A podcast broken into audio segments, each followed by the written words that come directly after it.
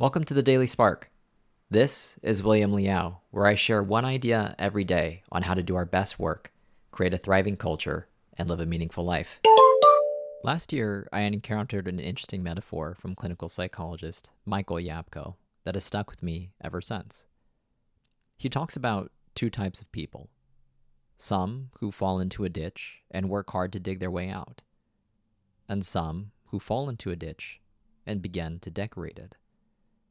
Yapko suggests that much of life is about walking a fine line between novelty and familiarity, two things that we depend on to function. It's easy to imagine how a strong bias towards familiarity might lead one to decorate the ditch that they fall into, and how a strong bias towards novelty might lead one to eagerly dig out of it, if only to understand what lies beyond it. When reflecting on your own growth trajectory and the kind of life you want to lead, it's helpful to put your existence into the context of this metaphor. Are you in a ditch? And if you are, are you decorating it or are you trying to find a way out of it?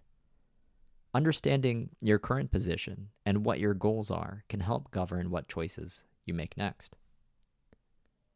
Another thought experiment that seems to be particularly good at provoking deeper reflection and thought into one's life choices is Friedrich Nietzsche's Eternal Recurrence from his book The Gay Science, where he writes What if, some day or night, a demon were to steal after you into your loneliest loneliness and say to you, This life, as you now live it and have lived it, you will have to live once more and innumerable times more. And there will be nothing new in it, but every pain and every joy and every thought and sigh, and everything unutterably small or great in life will have to return to you, all in the same succession and sequence.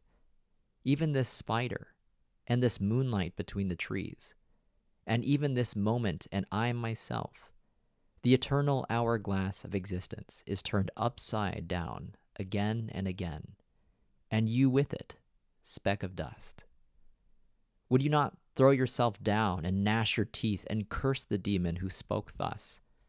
Or have you once experienced a tremendous moment when you would have answered him, You are a god, and never have I heard anything more divine? If this thought gained possession of you, it would change you, or perhaps crush you. The question in each and every thing is do you desire this once more and innumerable times more would lie upon your actions as the greatest weight? Or how well disposed would you have to become to yourself and to life?